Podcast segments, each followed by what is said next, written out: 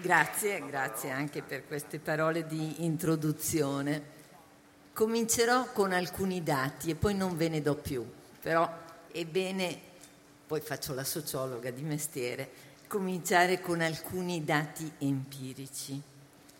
Quasi il 25% dei bambini in Italia, in Italia nasce al di fuori dal matrimonio, cioè sono nascite cosiddette naturali e, tor- e torneremo su questa parola, ma non vuol dire che non nasce dentro una coppia. Mm? Il 25%. Nei paesi nordici, ma anche in Francia e in Germania, è la quasi totalità dei primogeniti che nasce in coppie, coppie non sposate.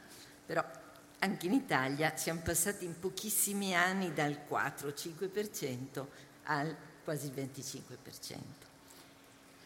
Il 6,9% delle coppie, sono dati 2012, non è coniugato, delle coppie che convivono, non è coniugato. Il 15,3% delle famiglie è monogenitore il, il 6,9% delle coppie 6, eh, è fatto di coppie in cui almeno uno viene da un precedente matrimonio. Una coppia su tre che si sposa oggi ha una convivenza alle spalle.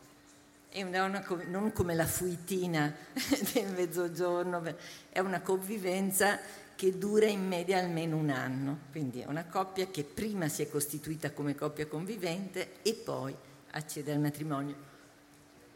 Se da un punto di vista comparativo uno direbbe, se stessi discutendo con una mia eh, collega tedesca o danese, direbbero eh, solo, ma anche questo è stato un balzo negli ultimi anni, quindi nel centro-nord stanno quasi diventando eh, una su due mm? che hanno questa esperienza alle spalle. Infine, da non dimenticare, perché ci dimentichiamo quando parliamo di trasformazione della famiglia, degli effetti demografici dell'invecchiamento, il 30% delle famiglie, di quelle che chiamiamo famiglie, in realtà è costituito da persone sole, mm? Che non vuol dire, cioè non vuol dire né che chi non è sposato non sarà sposato mai, né chi è solo oggi che è sempre stato solo, ma vuol dire, questi dati che vi ho detto, vogliono dire che non solo cambia il modo in cui si forma la famiglia, si convive prima di sposarsi, si fanno i figli, prima o senza essere sposati e così via, ma anche che anche le famiglie, chiamiamole così, standard, nel corso della loro vita cambiano forma. Mm? Non siamo sempre la coppia coi bambini di cui ci parla il dibattito pubblico, mm? non siamo sempre, o anche cui spesso eh, sembrano mirate le politiche sociali, dimenticandosi che, che non solo, che noi spesso attraversiamo, che famiglia anagrafica e famiglia delle relazioni non sempre coincidono. Come ho scritto nell'introduzione al libro Coppie e famiglie, uno degli esercizi che facevo con i miei studenti quando insegnavo ancora era di chiedergli di dirmi che cosa loro mettevano dentro la famiglia. Ed era bellissimo, mm? era bellissimo perché quasi nessuno dava una corrispondenza standard, anche se la maggioranza viveva in una famiglia standard, no? C'era sempre qualche membro anomalo, hm, che poteva essere eh, quella nonna con cui ho rapporti più, eh, più intensi, no? Eh, oppure la vicina di casa, oppure il fidanzato della sorella, eh, qualcuno metteva il padre separato e qualcuno no, ma qualcuno invece ci metteva anche la, mo- la nuova moglie del padre separato, cioè ciascuno disegnava confini che nulla hanno a che fare né con la famiglia anagrafica né con la famiglia legale. Qualcuno ci metteva come mio nipotino, ma non solo, anche i miei studenti. Mio nipotino ha nove anni, i miei studenti erano un po' più vecchiotti, il gatto o il cane di casa. allora, tutti noi crediamo di sapere cos'è la famiglia, ma è, è, crediamo e diamo per scontato che la famiglia sia quella cosa lì, no? eh, un mio amico e collega anni fa diceva che la famiglia è Noah, cioè è, è come, è, come il, um, eh, il, tabù, cioè la cosa è l'oscuro. Eh, in realtà, a ben guardare, come ricordava anche Caridi prima, non c'è nulla di più costruito socialmente della famiglia. Mm? Non c'è nulla di più. Un, anzi, la famiglia è uno dei luoghi privilegiati di costruzione sociale della realtà, a partire dalla costruzione sociale degli aventi e dei rapporti più naturali. Non si diventa figli naturalmente si diventa figli socialmente, legalmente, socialmente, in atti socialmente significativi. Entro i rapporti familiari, così come sono socialmente definiti e normali, normati, che gli stessi eventi della, fam- della vita individuale che più sembrano appar- appartenere alla natura ricevono significato e tramite questi vengono consegnati all'esperienza individuale, il nascere, il morire, il crescere, l'invecchiare, la sessualità, la procreazione.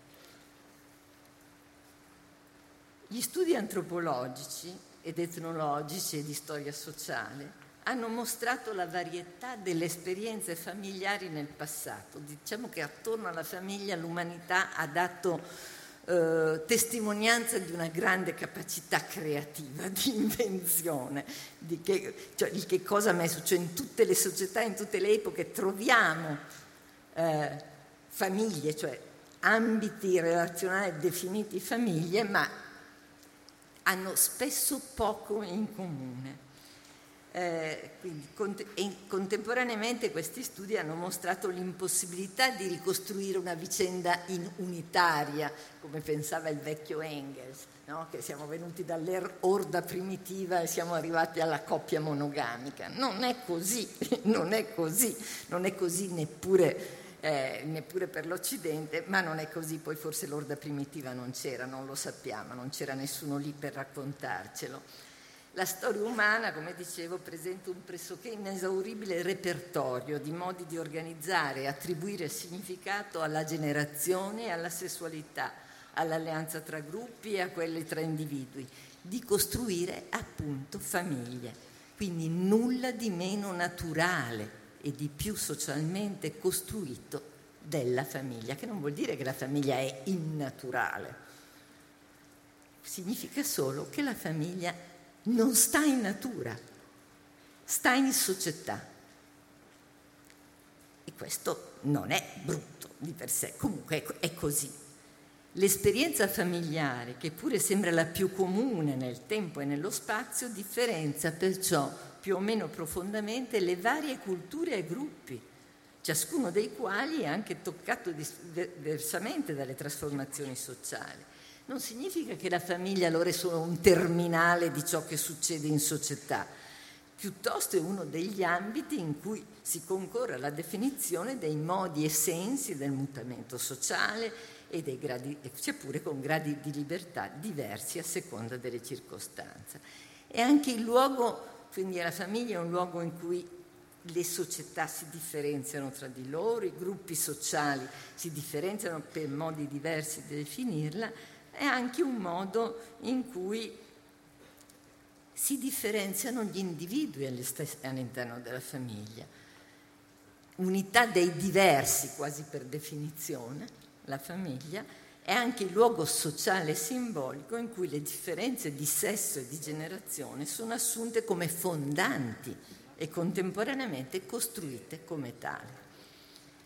Non si tratta solo della sessualità, fisiolo- della necessità fisiologica della riproduzione e tantomeno della necessità di legittimare la sessualità. Piuttosto, storicamente, nella famiglia il riconoscimento che l'umanità ha due sessi diviene principio organizzativo, so- organizzativo sociale complessivo e struttura simbolica che ordina i rapporti sociali e i destini individuali luogo in cui i due sessi si incontrano e convivono, non solo come coppie ma anche come fratelli e sorelle.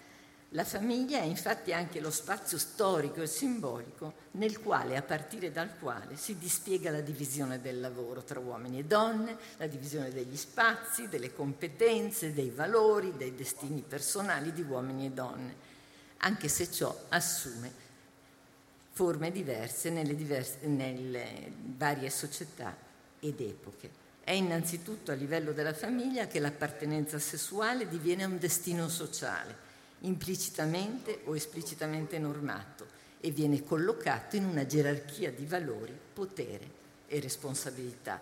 Per questo è stata, e in larga parte in Italia più che altrove, tuttora, l'istituzione base non tanto della eterosessualità, ma della eteronormatività, mm? in cui l'essere etero è una norma.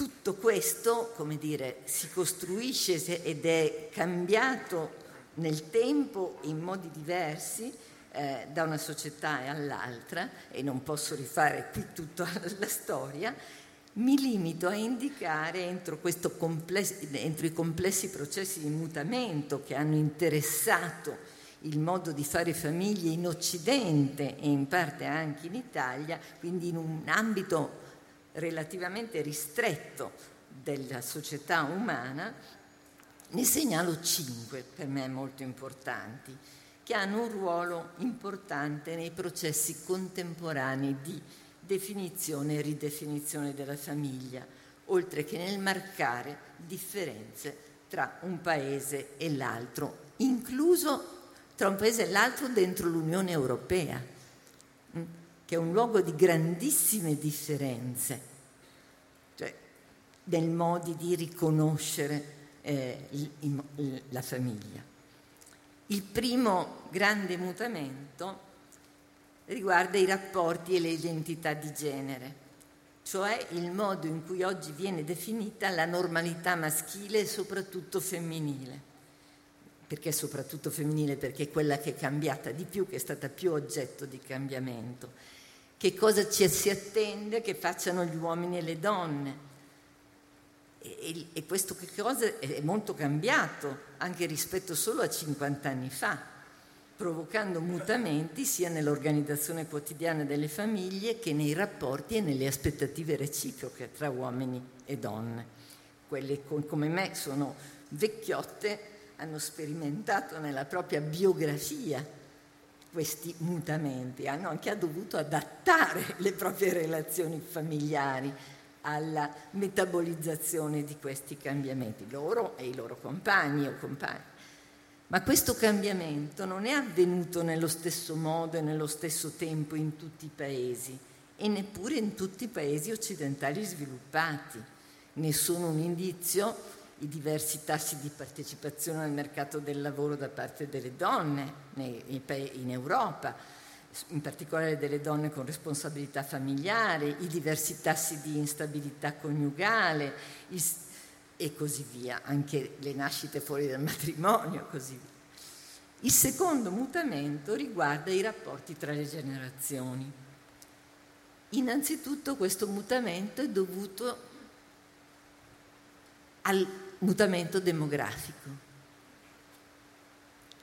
al fatto che si vive più a lungo ma, si, ma si nasce anche di meno. L'invecchiamento della popolazione è l'esito di questo duplice processo, non solo del fatto che si vive più a lungo, ma anche che ci sono eh, meno nascite. E questo per esempio vuol dire che oggi è molto probabile quando si nasce e per una pezzo abbastanza lungo della propria esistenza avere dei nonni viventi. Mm? Non era così quando sono nata io, cioè, quindi non nell'Ottocento, anche se sono vecchia. Non sono nell'Ottocento. Non era così, quindi è cambiato. Che cosa vuol dire? È cambiata anche la forma delle, dire, delle strutture della parentela. Certo che formalmente i nonni c'erano anche prima, ma non facevano parte dell'esperienza. E molte persone non diventavano mai nonni. Pensate che all'inizio del Novecento era, diffi- era altamente improbabile in Italia che un uomo morisse avendo conosciuto visto la nascita del suo primo nipote e che una donna morisse avendo visto la nascita del proprio ultimo nipote, nonostante nascessero molti più bambini di adesso, ma perché si viveva di meno. Quindi, un, quindi innanzitutto c'è un mutamento demografico, però sono mutati i rapporti di potere e di autorità tra le generazioni. Per esempio, i bambini sono oggi di soggetti di diritto a pieno titolo, non, cosa che non era così fino a, a qualche decennio fa. Inoltre, ehm, questo, l'invecchiamento della popolazione ha anche modificato le relazioni tra genitori e figli molt, avanti negli anni. Oggi si dice spesso che una delle cose che può succedere nella vita di un figlio e soprattutto di una figlia è quello di diventare, virgolette, chiuse le virgolette, madre della propria madre, cioè, nel senso che l'invecchiamento della popolazione produce una fragilità che ritorna come bisogno nella eh, quindi che cosa significhi? Certo, come dire, si è sempre figli e genitori, ma il contenuto relazionale, simbolico e anche pratico di queste, di queste relazioni cambia, una storia eh, molto diversa da un tempo. Il terzo fenomeno riguarda il diverso modo in cui i paesi occidentali, in particolare quelli europei, integrano a livello normativo la pluralizzazione dei modi di fare e intendere la famiglia, quindi dei, de, la pluralizzazione dei modi di entrata in coppia, la pluralizzazione dei modi in cui si accede alla generazione, pensate alla legislazione sulle tecniche di riproduzione assistita, che in Italia è una di quelle più restrittive, ma in, basta attraversare il confine e andare in Spagna e si trova invece un altro tipo di eh, legislazione, quindi l'accesso alla generazione nello spazio piccolo dell'Europa è normato molto diversamente. Eh, il quarto fenomeno riguarda la messa in discussione della eterosessualità e eteronormatività come fondamento della famiglia. Voglio sottolineare che paradossalmente questo quarto fenomeno, è, è l'esito di qualcosa che è avvenuto, di un mutamento che ha riguardato il matrimonio tradizionale, cioè l'immissione della parola d'ordine di questo festival dell'amore nella famiglia, in particolare nel matrimonio. Non è sempre stato così che l'amore è percepito come il fondamento del matrimonio al punto che quando viene meno è legittimo eh, scioglierlo. Eh, anche, anche, nel libro che citavo prima cito un, un episodio di biografia familiare che quando mia nonna si è sposata, anzi da cosa va così, io appartengo a una generazione in cui ancora succedeva, almeno nel mio ceto, che la notte prima delle nozze ci fosse un dialogo cuore a cuore tra madre e figlia, in cui la madre in realtà avrebbe dovuto dare alcune istruzioni per l'uso alla figlia, ma non lo faceva mai perché era troppo imbarazzante. E allora si parlava d'altro, e, eh, sperando che la figlia in qualche modo l'avrebbe imparato o lo avesse imparato da sé. Eh, però no, la cosa non veniva nominata. E però mia madre allora mi disse delle cose molto importanti e mi disse, Chiara, quando io mi sono sposata mia nonna, quindi parliamo della fine dell'Ottocento, metà, seconda metà dell'Ottocento, mia nonna, non mia madre, eh, mi disse, Giuseppina, quello che conta nel matrimonio è il rispetto. Mia nonna si era sposata per amore e quindi, era, quindi aveva fatto un matrimonio non convenzionale, però cioè in, si era sposati in basso, come si diceva. Eh, e però quello che conta è il rispetto, lei non ha mai nominato l'amore, poi dice l'affetto poi verrà.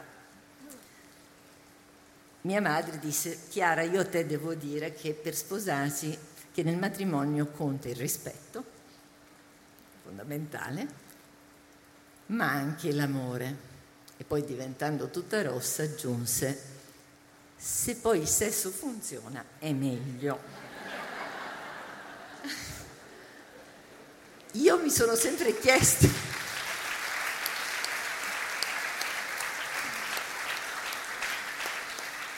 Io mi sono sempre chiesta cosa avrei detto alle mie figlie, ma appartengo appunto a quella generazione di donne che ha fatto la, propria conversazione cuore a cuore prima delle nozze proprie, con la propria mamma, ma le figlie hanno fatto altro, come dire, quindi, eh, quindi non saprei che cosa dire. Se dovessi dire, direi che rispetto e amore, insomma, mia madre non aveva torto, ecco, diciamola così.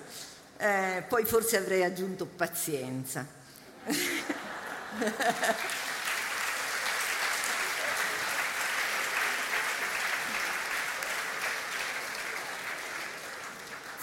Comunque, avere immesso l'amore nel matrimonio ha, e in questo hanno ragione i conservatori, ha indebolito la norma dell'eterosessualità. Perché se ciò che conta perché due siano riconosciuti come una coppia e che si vogliono bene e vogliono essere reciprocamente solidali e lo vogliono fare in, dire in pubblico, quindi prendersi la responsabilità pubblica, e contemporaneamente non è più necessaria la procreazione, hm? perché nessuno dice che un matrimonio non è valido se non, non procrea, o si può dire, generare in altri modi che non quelli biologici in senso stretto, allora qual è la giustificazione che diamo per dire che gli omosessuali no? O che anche una coppia eterosessuale non sposata non è una famiglia, non è una coppia vera? Qual è la giustificazione? E infatti la maggioranza degli italiani intervistati su questo tema, anche se ha molti hanno resistenza a far accedere agli, eh, al matrimonio gli omosessuali, la stragrande maggioranza dice che bisogna dare un riconoscimento alle coppie omosessuali, aggiungendo perché se si vogliono bene, e se si, vog- cioè, se si vogliono bene è traslato dal matrimonio eterosessuale ha una giustificazione dei rapporti di coppia che si vogliono, come dire, pubblicamente manifestare come tali. Quindi da questo punto di vista l'amore è stato davvero una, eh, una dimensione destabilizzante, destabilizzante sia il matrimonio tradizionale, per gli eterosessuali, perché è diventato più fragile, per, cioè, meno legato alle convenzioni, più fragile, ma anche destabilizzante rispetto alla eteronormatività. Il quinto fenomeno, infine, riguarda la crescente centralità che la famiglia ha assunto nel dibattito e intervento pubblico. Mai come in questo periodo, in questo tempo, si discute di famiglia, non solo in Italia. In Italia in modo particolarmente accalorato, ma non solo. La famiglia non è mai stata una questione puramente privata, naturalmente. Lo Stato ha sempre avuto interesse a normare la famiglia, perché tra l'altro ha a che fare con la cittadinanza, ha a che fare con tantissime cose. Quindi, ma l'epoca in cui viviamo è una di quelle in cui il discorso e l'intervento pubblico sulla famiglia che si tratti di norme giuridiche o di politiche sociali appare in modo più esplicito, motivato da interessi e preoccupazioni che vanno dal campo demografico a quello dell'investimento nel, capit- nel, capitale umano, dal riconoscimento di diritti di libertà a preoccupazioni per la stabilità e la coesione sociale. Cioè, la famiglia è diventata il topos del, del, del dibattito su dove andiamo. No, non si tratta, questi cinque fenomeni non hanno un andamento lineare e un significato univoco. Le direzioni prese dai vari paesi possono differire, talvolta anche in modo notevole, entro uno stesso paese possono esserci disomogeneità e anche contraddizioni tra norme e circostanze obiettive, tra insiemi di norme e così via. Si sono anche moltiplicate le sedi normative che gli attori elabor- eh, eh, in cui vengono elaborate queste norme, quindi Stato, Chiesa, eh, ma diritto amministrativo versus diritto civile, cioè è una, è una serie. La globalizzazione dell'informazione e i fenomeni migratori, inoltre, hanno anche reso accessibile al di fuori della ristretta cerchia degli studiosi l'esperienza dei diversi modi sociali e istituzionali, oltre che individuali, di definire rapporti, la famiglia e i rapporti tra i sessi e le generazioni. E non mi riferisco solo al fatto eh, dell'immigrazione dei paesi in via di sviluppo con religioni totalmente diverse, ma basta muoversi anche dentro lo spazio europeo da un paese all'altro. Potremmo dire che forse mai prima d'ora che cosa sia la famiglia è stata oggetto di così ampio dibattito pubblico, interrogando anche l'ovvietà del dato per scontato in cui ciascuno fa e vive la propria famiglia. Allo stesso tempo questo fenomeno ha reso evidente quanto la famiglia e il modo di percepire le, reaz- eh, le relazioni che la costituiscono sia un costrutto sociale che emerge nella tensione tra norme ed esperienze individuali e collettive. Lungi dal riconoscere da riforma giuridica ad una natura che esiste là fuori, quindi la norma sociale, religiosa, giuridica, oggi come sempre costruisce la famiglia. È la norma che decide di volta in volta che cosa della natura è considerato socialmente legittimo, ad esempio la procreazione entro il matrimonio, l'eterosessualità coniugale, e ciò che non lo è, ad esempio la procreazione fuori dal matrimonio eh, o fuori dalla coppia eterosessuale stabile, l'omosessualità e così via. Ciò che è naturale ma anche esplicitamente eh, eh, artificiale, l'adozione, nulla di meno naturale dell'adozione, no? eppure è legittimo, o una qualche forma di riproduzione assistita. Cioè, che cosa della natura, ma anche che cosa dell'artificio costituisce una famiglia e ciò che invece non può accedere a questo riconoscimento. Si pensi al paradosso per cui in Italia fino al 1975 un padre coniugato non poteva riconoscere un figlio avuto fuori dal matrimonio. Mm? Non poteva riconoscere. E una donna coniugata non poteva negare al marito di riconoscere un figlio che lei aveva avuto con un altro uomo, a meno di perdere il diritto di riconoscerla lei stessa. Cosa c'entra con la natura questo? Un bel esempio di come non sia certo la natura fondare la famiglia, ma sia la norma.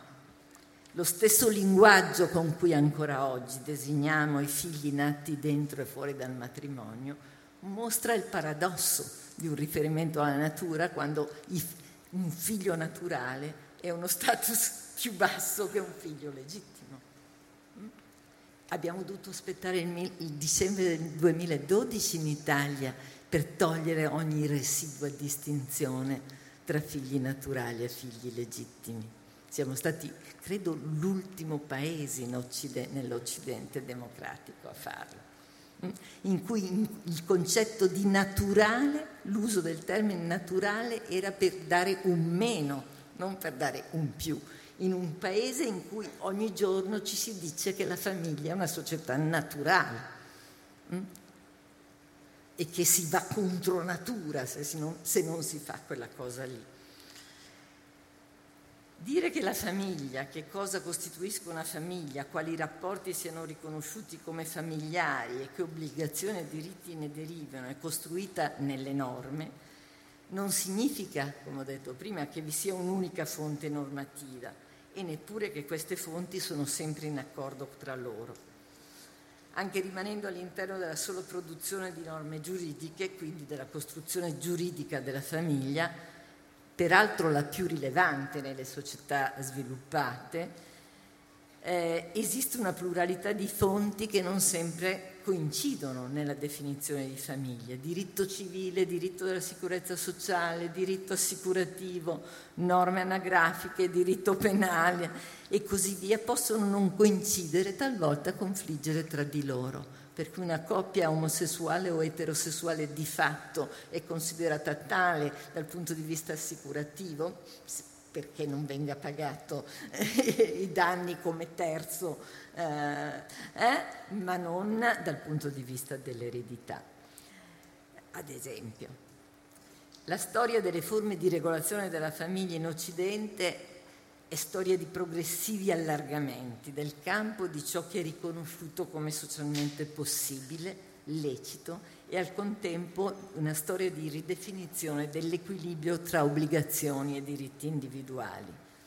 In Occidente, inclusa l'Italia, si è progressivamente ridotto il raggio delle relazioni di consanguineità che cadono sotto la definizione di incesto. Mm? Si è ridotto a rapporti genitori-figli e fratelli e sorelle, un tempo includeva anche i cugini, intendeva, ehm, perché, eh, non perché la consanguinità, come dire, dal punto di vista biologico eh, conta, eh, è cambiata in sé, ma perché è più raro che la gente si sposi tra, cioè voglia sposarsi tra cugini, insomma è allargato, si è allargato l'ambito del, del, delle possibilità. Eh, I figli naturali appunto sono stati equiparati a quelli illegittimi, anche chi è coniugato può riconoscerli, l'adozione ha mutato e allargato il proprio significato e non è più prevalentemente un mezzo per dare un figlio a chi non lo ha, ma è piuttosto, si è rovesciato nel dare un genitore o due genitori a chi eh, non li ha. Il matrimonio è diventato reversibile ed è possibile passare seconde nozze senza essere diventati vedovi. L'adulterio, specie femminile, non è più considerato reato, non, spe- non, perché quello maschile lo sia, ma perché era quello femminile era, era considerato reato, più reato di quello maschile eh, reato né contro la morale né contro la coesione sociale e tantomeno lo è il convivere senza essere sposati. La sessualità e la riproduzione si sono scollegate e anche sessualità e matrimonio. Quindi cose che un tempo andavano insieme, soprattutto per le donne, sessualità, matrimonio, riproduzione, hanno avuto una relativa ai matrimoni e anche la riproduzione può avvenire senza sessualità. Nella maggior parte dei paesi occidentali, anche se non in Italia, le obbligazioni e responsabilità tra adulti che si instaurano nelle convivenze di fatto eterosessuali hanno ottenuto forme di riconoscimento giuridico tali da renderle simili, molto prossime al matrimonio e più recentemente un processo analogo è avvenuto per le coppie omosessuali. In diversi paesi la destigmatizzazione della procreazione senza matrimonio e la diffusione della monogenitorialità specie femminile a seguito della diffusione della separazione dei divorzi ha aperto la possibilità di adozione anche alle persone sole riconoscendo che la, capacità, che la capacità genitoriale non si sviluppa ed esercita solo in un rapporto di coppia. E lo stesso è avvenuto con l'accesso alle tecniche di riproduzione assistita. Tutte queste trasformazioni, e sono tutte riconosciute come rapporti familiari, tutte queste trasformazioni sono avvenute non perché si è ampliata la conoscenza della natura, ma perché si è modificata la percezione di ciò che è socialmente accettabile ed anche perché più soggetti sono entrati nella negoziazione e definizione di ciò che fa una famiglia, riducendo il potere monopolistico dello Stato e delle Chiese in questo campo. Se lo Stato rimane l'ambito di produzione finale della norma, questa deve fare sempre di più i conti con ciò che gli individui hanno da dire, con la pluralità e diversità dei loro valori, con la loro libertà. Proprio per questo, e questo ci dà una enorme responsabilità, d'altra parte, si aprono questioni relativamente alle condizioni di questa libertà, chi è messo in grado di esercitarla? E, mo- e anche, aggiungerei, al modo in cui soggetti rispettosi della propria e altrui libertà negoziano norme e forme di riconoscimento su ciò che ritengono possa accedere allo statuto di famiglia e a come debbano essere i rapporti familiari. Ci può non piacere un modo di fare famiglia di un altro, ma dov'è il limite tra il nostro gusto o disgusto personale e la libertà dell'altro? Dove lo poniamo? Mm? Non è sempre facilissimo perché a volte è semplicemente in gioco la libertà dell'altro, cioè rispettare la libertà dell'altro, altre volte è proprio la libertà dell'altro che è messa in questione, pensate il, pro- problema dei rapporti genitori-figli e rapporti uomo-donna in alcune eh, società. Cioè, ma questo problema, cioè quanto più noi siamo consapevoli della pluralità dei modi in cui la famiglia e i rapporti che la costituiscono possono essere definiti e sono stati definiti, con ciò non abbiamo risolto il problema del tutto delle norme, mm? perché anzi abbiamo la responsabilità di formulare delle norme che siano rispettose delle libertà e delle responsabilità e che non incidano sulla dignità e la libertà personale delle persone coinvolte. Grazie.